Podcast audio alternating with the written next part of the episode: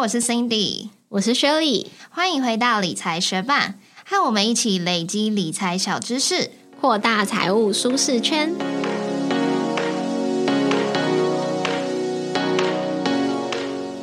PPI 升幅超预期，暂停加息有变数，美股波动。PPI 数据及美元走势加压，美国公债价格上周五下跌。这两个都是近期新闻的标题。究竟他们共同提到的这个 PPI 是什么意思呢？PPI 其实是生产者物价指数，跟消费者物价指数 CPI 都是通膨指标。那今天就来了解到底 PPI 生产者物价指数代表什么意思。以及它对于景气跟货币政策的影响哦。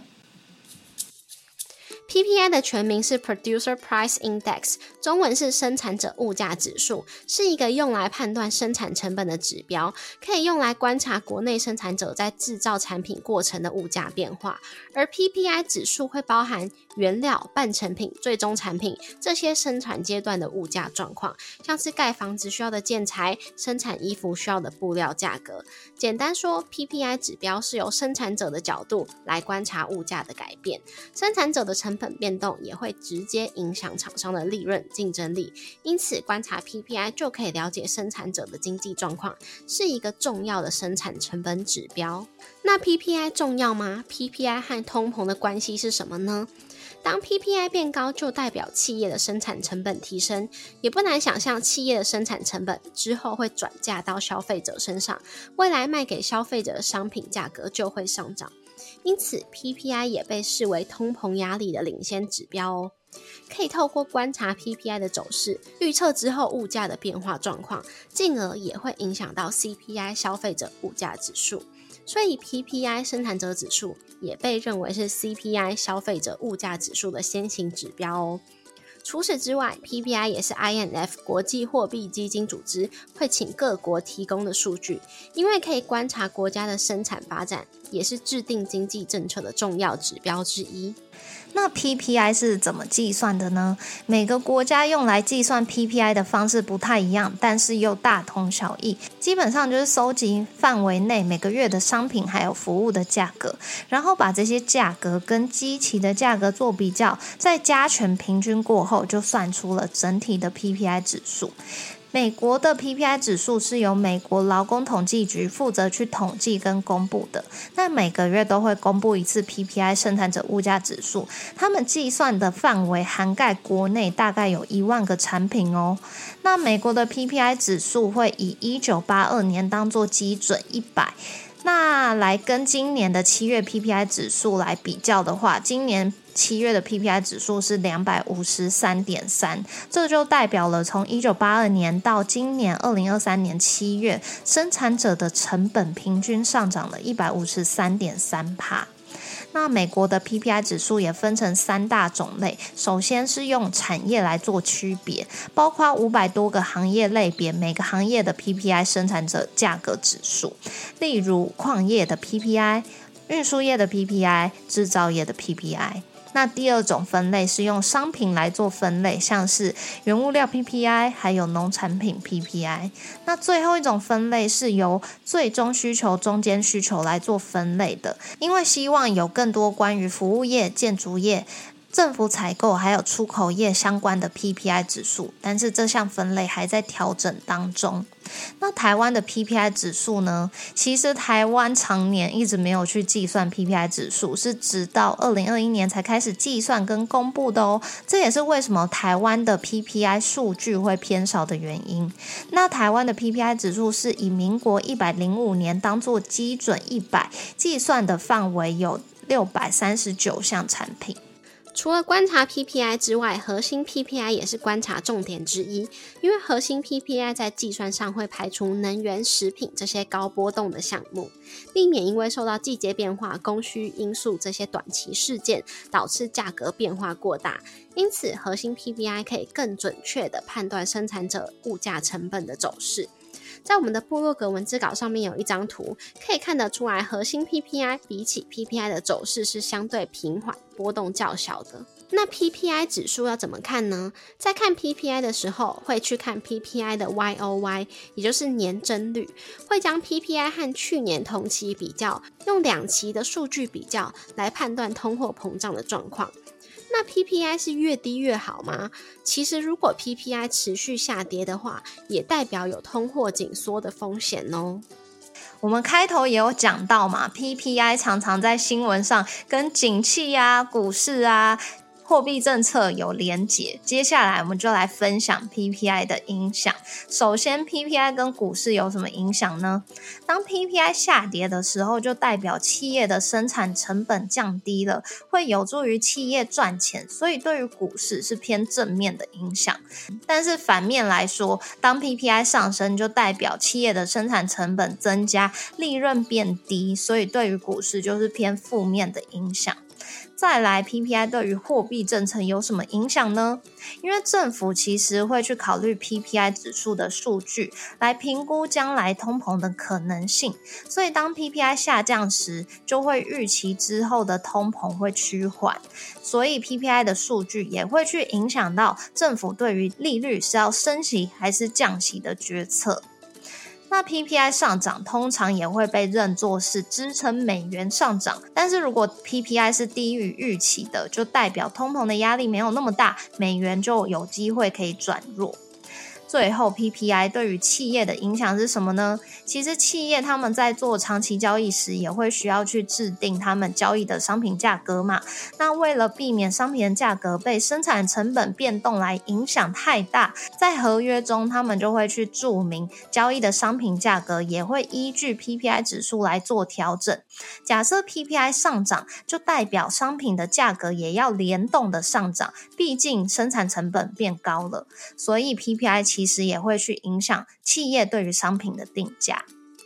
那 PPI 会在什么时候公布呢？PPI 都是每个月公布上个月的数据，不过各国公布 PPI 的时间不太一样。如果是美国的 PPI 的话，是由美国劳工部劳动统计局在每个月第二到第三周发布，大部分会在每个月的九号到十五号之间公布时间。如果是夏令时间的话，会是晚上八点半；如果是冬令时间的话，会是晚上九点半。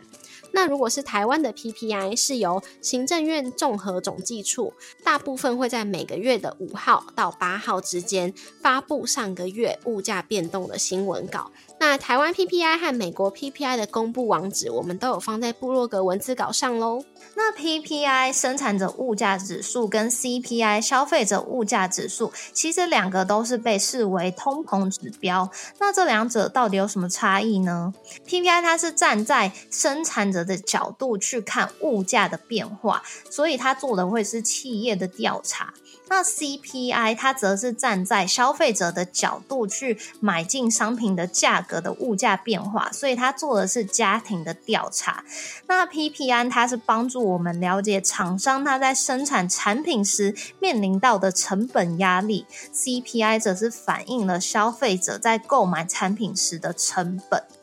那它涵盖的范围，两者来做比较的话，PPI 它是去看生产者在制造商品过程中，他去支付的原材料费、劳动力的成本，还有其他的成本。那 CPI 它看的是消费者最终他购买各项商品跟服务的价格，也因为美国的 PPI 资料公布的比 CPI 来得早，所以也会有分析师他会去利用 PPI 的物价波动状况，预测即将要公布的 CPI 指数。那 PPI 它也被认作是上游指标跟领先指标，因为它代表的是企业之间的交易价格。那 CPI 它反映的是消费者最终消费产品的价格，所以就被视为是下游指数。那在通膨指标上面，PPI 也会比起 CPI 来的更有领先性。那如果 CPI 跟 PPI 同时上涨，代表什么意思呢？其实就是物价上涨了嘛，然后通膨也上升，但是消费者的购买力下降了，所以央行可能就会考虑用升息来去抑制通膨。那如果是 CPI 上涨，PPI 下跌的状况呢？PPI 下跌代表企业的成本降低了，也意味着企业的利润会增加。可是 CPI 上涨的状况下，是代表消费者面临物价上涨。所以就会引起大家对于通膨的预期。那如果是 CPI 下跌，PPI 上涨的状况呢？PPI 上涨就代表企业的成本增加了，企业的利润会减少。那消费者他却面临 CPI 下跌，也就是物价下跌的优势，所以可能就会去预期有通膨的可能性，经济就有可能会衰跌。那如果是 CPI 跟 PPI 同时下跌的情况呢？其实是意味着经济的发展趋缓，企业的利润也会下降，所以政府可可能就会实施货币宽松的政策来去刺激经济。虽然在一般的状况下，PPI 跟 CPI 在长期的趋势是一样的，可是当然也会有 PPI 跟 CPI 的趋势不同的状况发生，也就是产生背离。那这样子的状况，我们就称之为剪刀差。什么情况下会造成 PPI 跟 CPI 发生剪刀差呢？像是现在属于后疫情时代，其实 CPI 指数的基期是偏高，而 PPI 指数的基期偏低。就是因为上中下游的供需不一致，下游消费品的需求并没有减少，但是上游生产的需求却因为停工停产一些疫情的措施而减少，所以就造成了今年有这样子剪刀差的状况。那节目的最后也帮大家整理三个 take away。首先，PPI 指数是从生产者的角度去看物价的变化，CPI 指数则是从消费者的角度去看物价的变化。再来，PPI 跟 CPI 通常是联动的状况，因为是预期上游的生产成本增加时，未来也会转嫁到消费者，未来也会转嫁到。未来也会转嫁到消费者购买的商品价格上。那最后每个月都会公布一次 PPI 指数，对于股市、美元走势、货币政策都有一定的影响。大家也可以关注 PPI 指数来预测看看未来的景气走势哦。谢谢你在忙碌的生活中愿意播出时间来和我们一起学习，在这边也再次邀请你在 Apple Podcast 和 Spotify 上面帮我们打星留言，让这个节目被更多人听见。同时，也欢迎你到 Instagram 搜寻理财学伴，找到我们来跟我们聊一聊。如果你也愿意支持我们继续把理财学伴做得更好，也欢迎你分享理财学伴给身边也想一起学习投资理财的朋友哦。我们的网站上会有文字版的整理，如果想要收。收藏或是回顾，也欢迎你上去看看。网址是 moneymate 点 space，拼法是 m o n e y m a t e 点 s p a c e，也可以从节目的简介中找到网址哦。理财学伴，我们下次见，拜。这周就是我表妹来住我们家，反正就是因为她最近有去我妈妈的健身房帮忙，所以呢，我们就有了比较多相处的机会。要不然我表妹平常是在台中，然后就是逢年过节会见面，其实也没有到非常熟这样。然后呢，也是因为跟表妹相处，我们差了大概，我想一下哦，嗯，八岁吧，所以就是发现说，哦，就算差了八岁，其实也是有一些价值观差异跟。想法差异，就是可能究竟是我老了吧？有时候就会觉得说，哦，原来现在小孩这么想，然后或者是现在小孩都在干嘛，就也是蛮有趣。他是住你综合的家还是林口的？综合的家，所以我就觉得有时候我又会像一个，就是我觉得好像真的老了，就是从这边就会有一些看不顺眼。